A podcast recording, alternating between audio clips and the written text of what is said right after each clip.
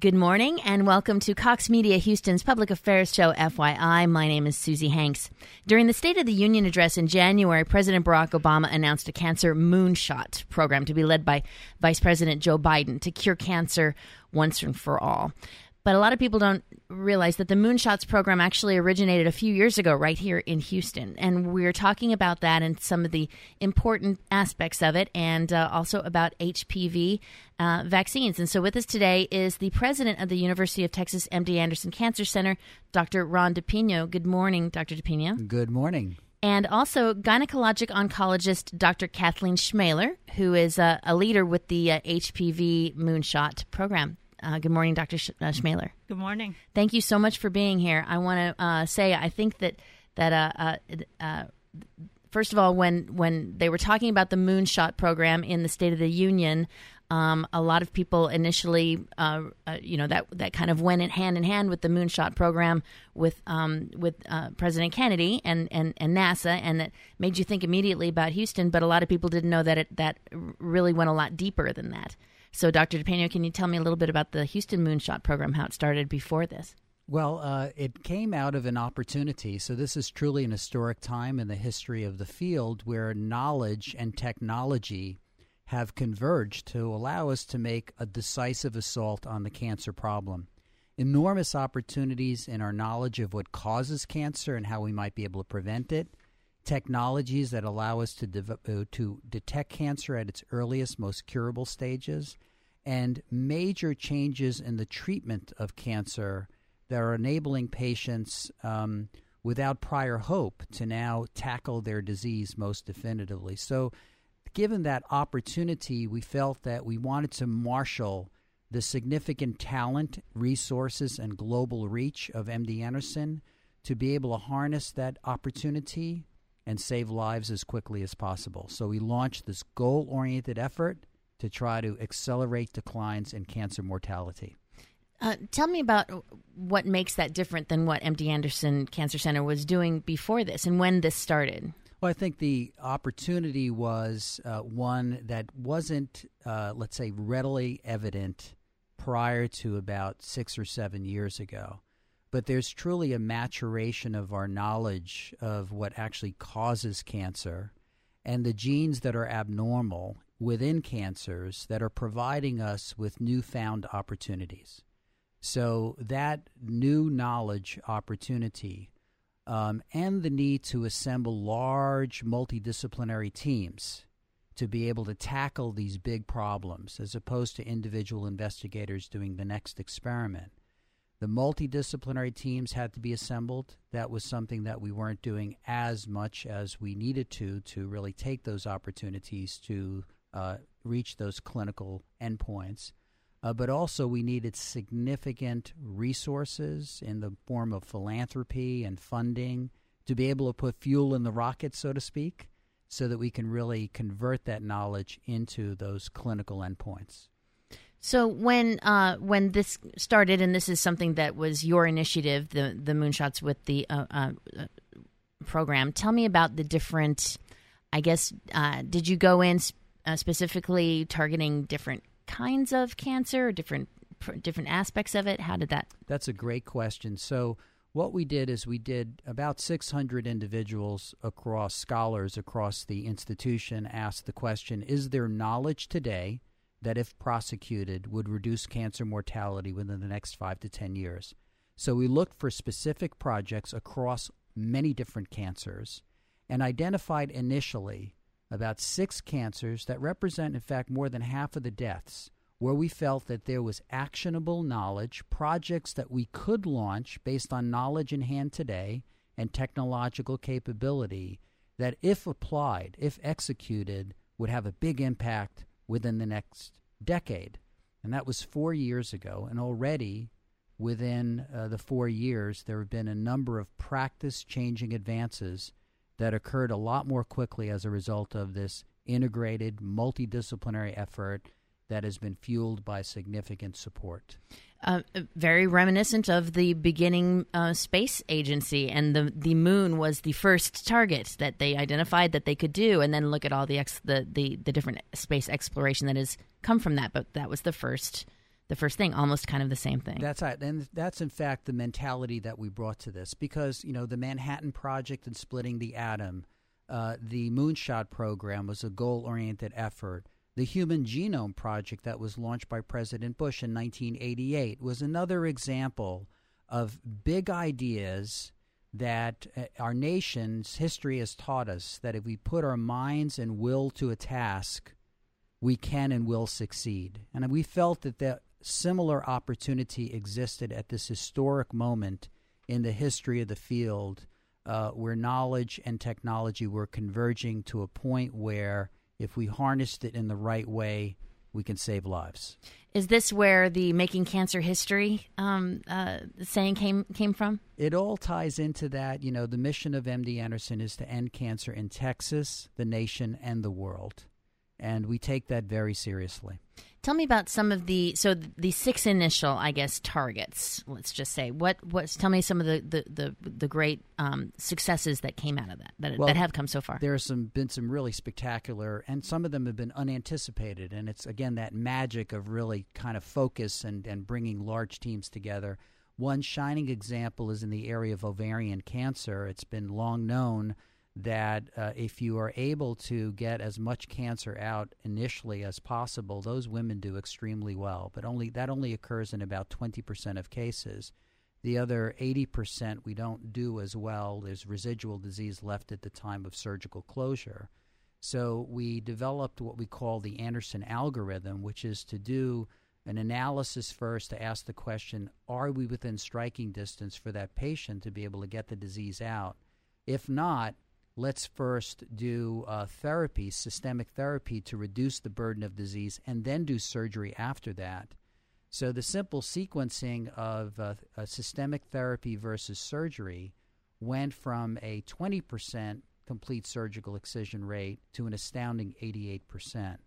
And so we believe that that's going to have a profound impact on outcomes for our patients but it's also providing us with opportunities to test new drugs and really push the envelope there. That's just one uh, simple example on the treatment side. The other major changes have occurred uh, in the area of harnessing the power of the immune system. This is a big game changer. So, Jim Allison's work, he won the Lasker Prize last year. He's on the short list for the Nobel Prize. Uh, he discovered a break on the immune system hypothesized that maybe if we deactivate that brake, we can reawaken the immune system in cancer, which is asleep at the wheel. And uh, those new class of drugs that do exactly that have uh, reactivated the immune system. And in a significant fraction of patients with melanoma, lung cancer, and other cancers, we're now seeing Lazarus results for those patients. So, this is a big game changer. So, we're harnessing the power of these immune therapy drugs.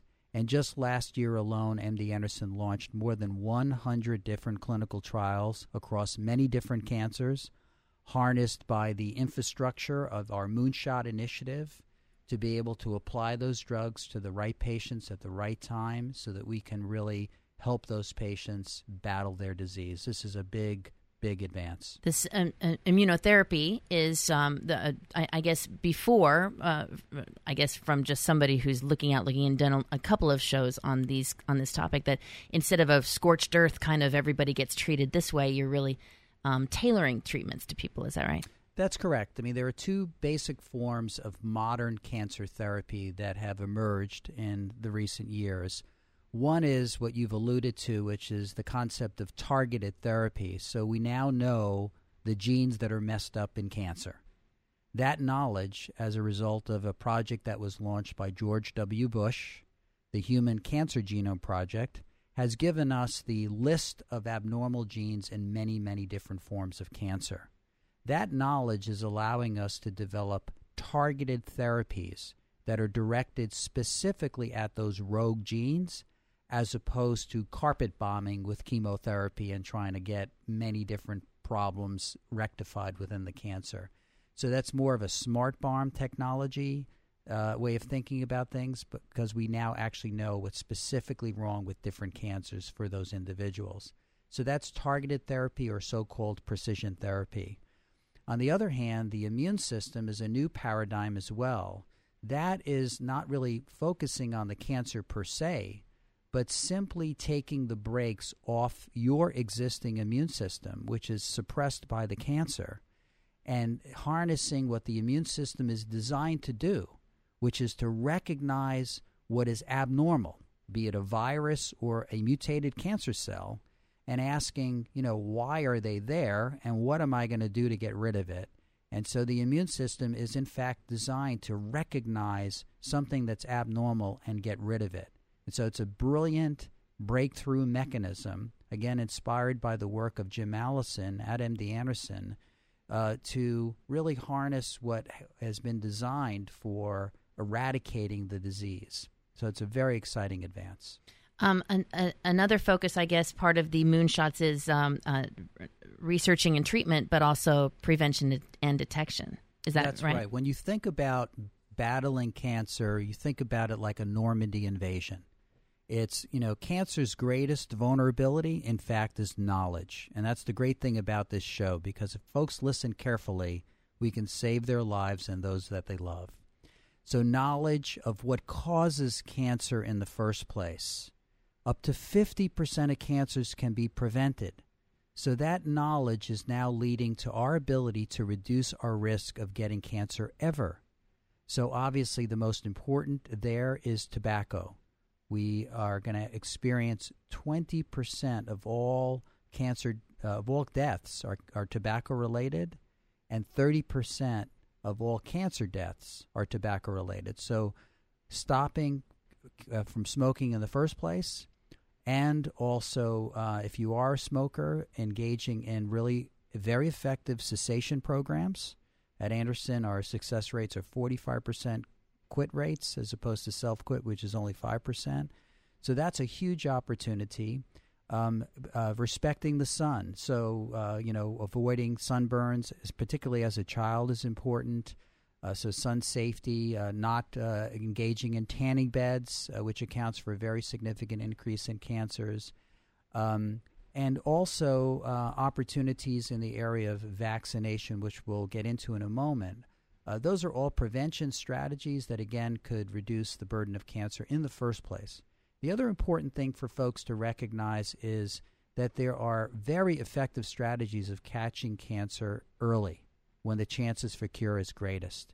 And you have to make that investment. You know, we do prevention and early detection in our cars. We take care of our cars more effectively than we do our own bodies. So making the investment to get that mammogram, to get that colonoscopy, to get that skin exam is very important because that will provide opportunities to catch the cancer when it's a relatively trivial and highly treatable disease.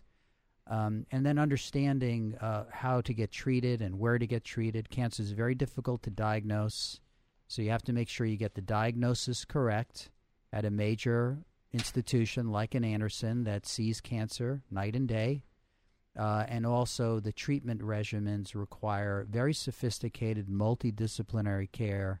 And because Anderson's 22,000 cancer fighting champions um, focus only on cancer, we're very, very good at diagnosing and treating the disease. So think about cancer as a multi pronged effort prevention, early detection, and accurate treatment.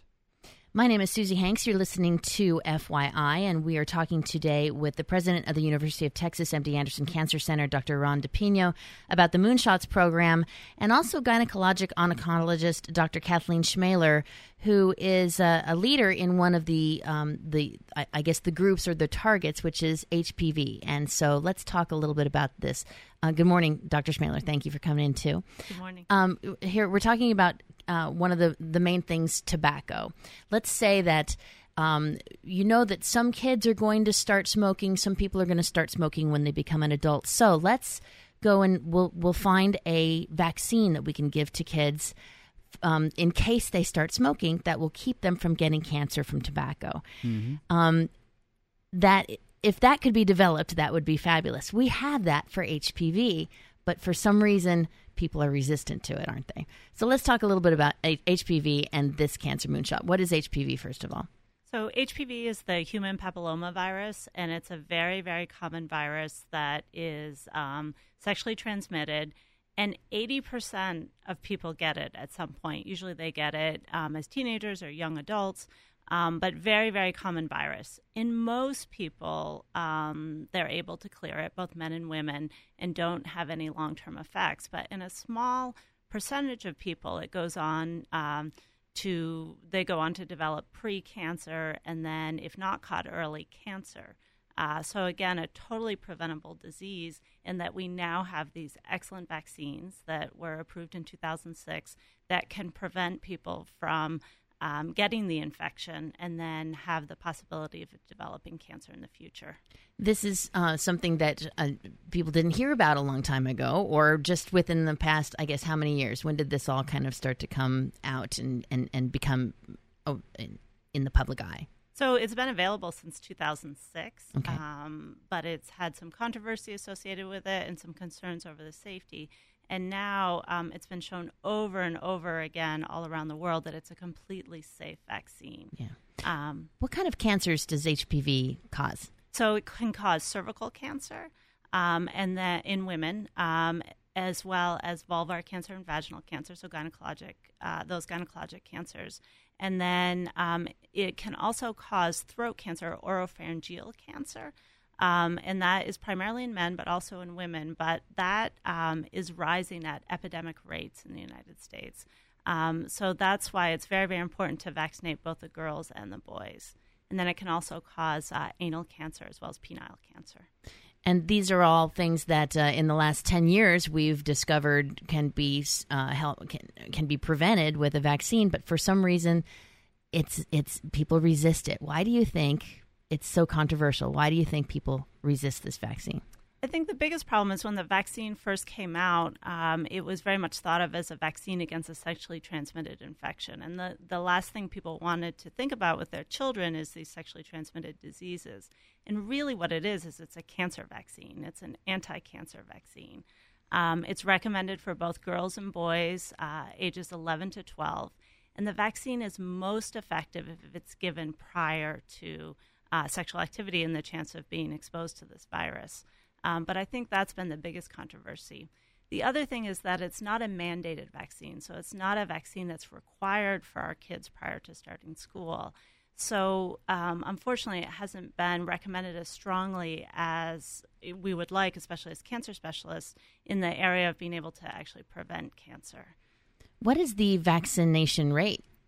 So, the vaccination rate in the U.S. has actually been less than 50 percent um, to complete all three vaccines. So it's three injections that are given over a six year period. Um, for girls, it's been around 40% that they've completed all three. It's increasing now, but it's still under 50%. And for boys, it's been unfortunately as low as 22%. Yes. I'd like to return actually to the numbers because this is very important just to emphasize the fact that getting this virus is part of being human. 80% of the world's population will get HPV infected. It's a matter of whether or not you clear the virus with your immune system. And if you don't clear it and you have particular subtypes of the virus that are virulent and cancer causing, then you end up with getting these cancers. So that's an important point. Each year, 14 million Americans get newly infected with HPV. Each year, 39,000 individuals in the United States get HPV associated cancers. That does not need to occur. So, as parents, as healthcare providers, we need to recommend, advocate, ensure that our children are protected from what is a common virus that infects virtually all of us. I have three young children, ages 15, 13, and 12. They've all been vaccinated. Um, and a lot of people are kind of, uh, I, I, think, taken aback as well uh, that there are that you can vaccine the boys as well as the girls because at first I heard it was just girls, but it's boys as well, isn't it? I would argue that this is perhaps you know they're both very very important, but in the context of the oral pharyngeal cancers, those throat cancers, you know, in women for cervical cancer, we at least have Pap smears that can at least detect these early cancers when it's relatively curable. But for the throat cancers, they occur very deep in the crypts of the throat. There is no Pap smear equivalent, so you are newly diagnosed typically with a fairly advanced cancer. So it's very important that the boys and the girls get vaccinated. Throat, this, the throat cancer treatment for that can be very, very harsh, can't it? It is certainly a tough one. And, uh, you know, you're talking about radiation, surgery, you know, the potential to actually lose your ability to speak and to swallow effectively, etc. It, again, that pain and suffering does not need to occur. And so parents and healthcare providers, pediatricians, have to ask themselves do they feel that this is uh, the appropriate thing to do to not recommend or give these vaccines to our children to protect them from what is a very significant health health risk. I, I have a couple of friends who've gone through this treatment, and I know that before they could even begin with the cancer treatment, they had to have teeth removed and things with the jaw and all sorts of things because it's in that region. And a lot of I guess um, th- I've been hearing more and more about this, and this is something that we're going to be hearing more about because it's actually growing and spreading and getting getting getting more um, common. Yeah, the cases of oropharyngeal cancer are actually surpassing the cases of cervical cancer in this country. And part of that is the success of cervical cancer that we have these good screening early detection programs that we don't have for oropharyngeal cancer. Um, I, I think that. Do you think that possibly the the idea now that, that they're recommending more uh, for boys and girls instead of at first I think it was just girls. Do you think that, that might be actually making it more acceptable to parents for their children if boys should be getting it as well? I think so. I think there's there's been a, a big change, and also I think just the education about it that it's an anti-cancer vaccine, and also we're way behind other countries around the world. Um, in Australia, in the UK, in many European countries, they've vaccinated more than 70 or 80 percent um, of their children. And even Brazil recently started a program, and many Latin American countries are way, way ahead of us. Even Rwanda in Africa has vaccination rates over 95%. So we're really lagging behind in the United States. So how uh, with the with the can- with the moonshot, um, uh, how are you striving to get more people vaccinated, more kids vaccinated? So we have a very, very active educational campaign. Um, one of um, our colleagues, Dr. Lois Ramondetta, is traveling around the state and really around the country, um, educating both the public as well as pediatricians about the importance of this vaccine. Um, so this has been a really, really big education effort. Um, it's also uh, uh, spreading to, I guess, that uh, MD Anderson is doing a lot of work with um, uh, low served areas. Is that right with this? Correct, correct. We provide all the um, uh, the cancer services for uh, LBJ Hospital here in Houston, one of our county hospitals, and then we also have very active programs in the Rio Grande Valley along the Texas-Mexico border, and then several projects both in Latin America and Sub-Saharan Africa uh, particularly in the area of cervical cancer, because the rates are so high in those countries due to lack of organized screening programs. I mean, it's worth noting that MD Anderson's global program uh, is able to reach almost one third of the human population. So, what we've done uh, throughout our history is to reach out to other institutions, other governments, uh, to try to improve the quality of care throughout the United States in medical deserts uh, but also uh, in other countries so that we can teach them how to prevent, detect, and treat cancer very, very effectively. We have 34 sister institutions in 24 countries and work with those institutions and those governments to really improve public health and uh, cancer treatments. Um, we are. Uh, I wanted to talk a little bit about more about that in uh, coming up here in just the next few minutes. But I wanted to um, uh, ask you where do people where do kids get these vaccines? Where can they go? And and now we're talking about back to school and vaccinations and things right now. It's kind of a timely thing. Are you uh, um, where where do where do parents and where do kids get the information about this and get the vaccines? So pediatrician, the the first thing is to ask. Many kids are going back to get school physicals and sports physicals. Is to ask your pediatrician.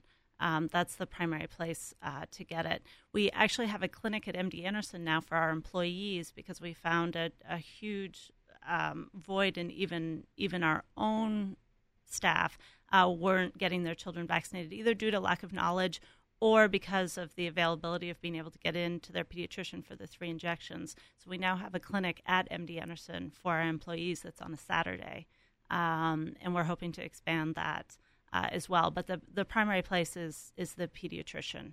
Um, I have a ten year old daughter and a twelve year old son, and um, you know our pediatrician's office actually has you. You can just walk in to get the injections after you've gotten the first one. Uh, so really, just talking with your pediatrician and asking your pediatrician about this vaccination if it's not brought up to you. One of the controversies as well was that it was uh, that uh, Governor Rick Perry tried to make it a mandatory thing, um, and people backed or resisted that. Should it be a mandatory part of the mandatory vaccination package? So there are a couple of states that do mandate. At Rhode Island recently um, uh, made it a mandate with a, the, an opt-out um, clause for parents, um, and their vaccination rates have skyrocketed. So, in my opinion, I think we it would be a good idea to mandate it with that option to to opt out. Um, but I really think it's important. We've got to get our children vaccinated. Um, you know, what they've done in other countries is actually have school based programs where the children receive the vaccine in schools. Canada does that, Australia does that, um, and many, many other countries around the world. We are doc- talking with the president of the University of Texas MD Anderson Cancer Center, Dr. Ron DePinho, and gynecological uh, gynecologic oncologist Dr. Kathleen Schmeler, talking about the Moonshot program. We just have a few more minutes left, and the Moonshot program uh, focuses on maybe a dozen. It's a dozen different cancers. A dozen what's different cancers? Yeah. What uh, What's on the horizon? What's next? Well, what we're now beginning to see is as a result of the enormous amount of work over the last four years to really set this massive project up uh, we're now beginning to see results come out of that. And so we're in the area of prevention, we're helping to uh, guide policy uh, that can uh, lead to improved prevention of the disease and so on. So, in many states throughout the United States, we work with legislatures to now enact tanning bed restrictions for children under the age of 18, as an example. We're doing a lot of work in end tobacco, so on and so forth. We're seeing um, a lot of the treatment strategies for uh, these major cancers to pivot towards highly effective regimens uh, on the bedrock of uh, some of the things that we're doing in immunotherapy.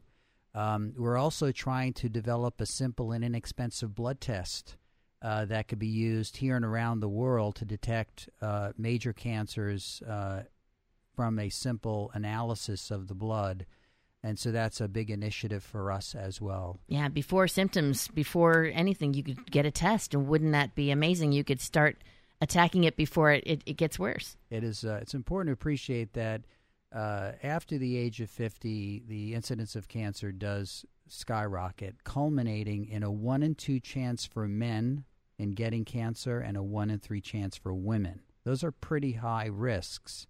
So you've got to be on surveillance. You've got to engage in early detection strategies to catch those cancers early. One and two risk. Um, this has been such a wonderful show, and I want to thank you both for coming in. Um, if if people wanted to find more information, I know that there's a ton of it on your website. Do That's you right. have places where people can go and, and, and, and find more information for themselves? Yes, mdanderson.org. Yeah. And uh, that will link into our care, our Moonshots initiatives, and so on. And I just want to thank, in particular, our community, Houston. You know, we have great institutions like MD Anderson because people believe in us and our mission. Uh, and MD Anderson is truly Houston's gift to the world. The impact that we're having on this major humanitarian crisis is real, and Houston should be very proud of the institution that it's created to help us make cancer history. Yeah. Well, if anybody can end cancer, it's MD Anderson. Thank you very much for coming in this morning. My name is Susie Hanks, and you've been listening to FYI.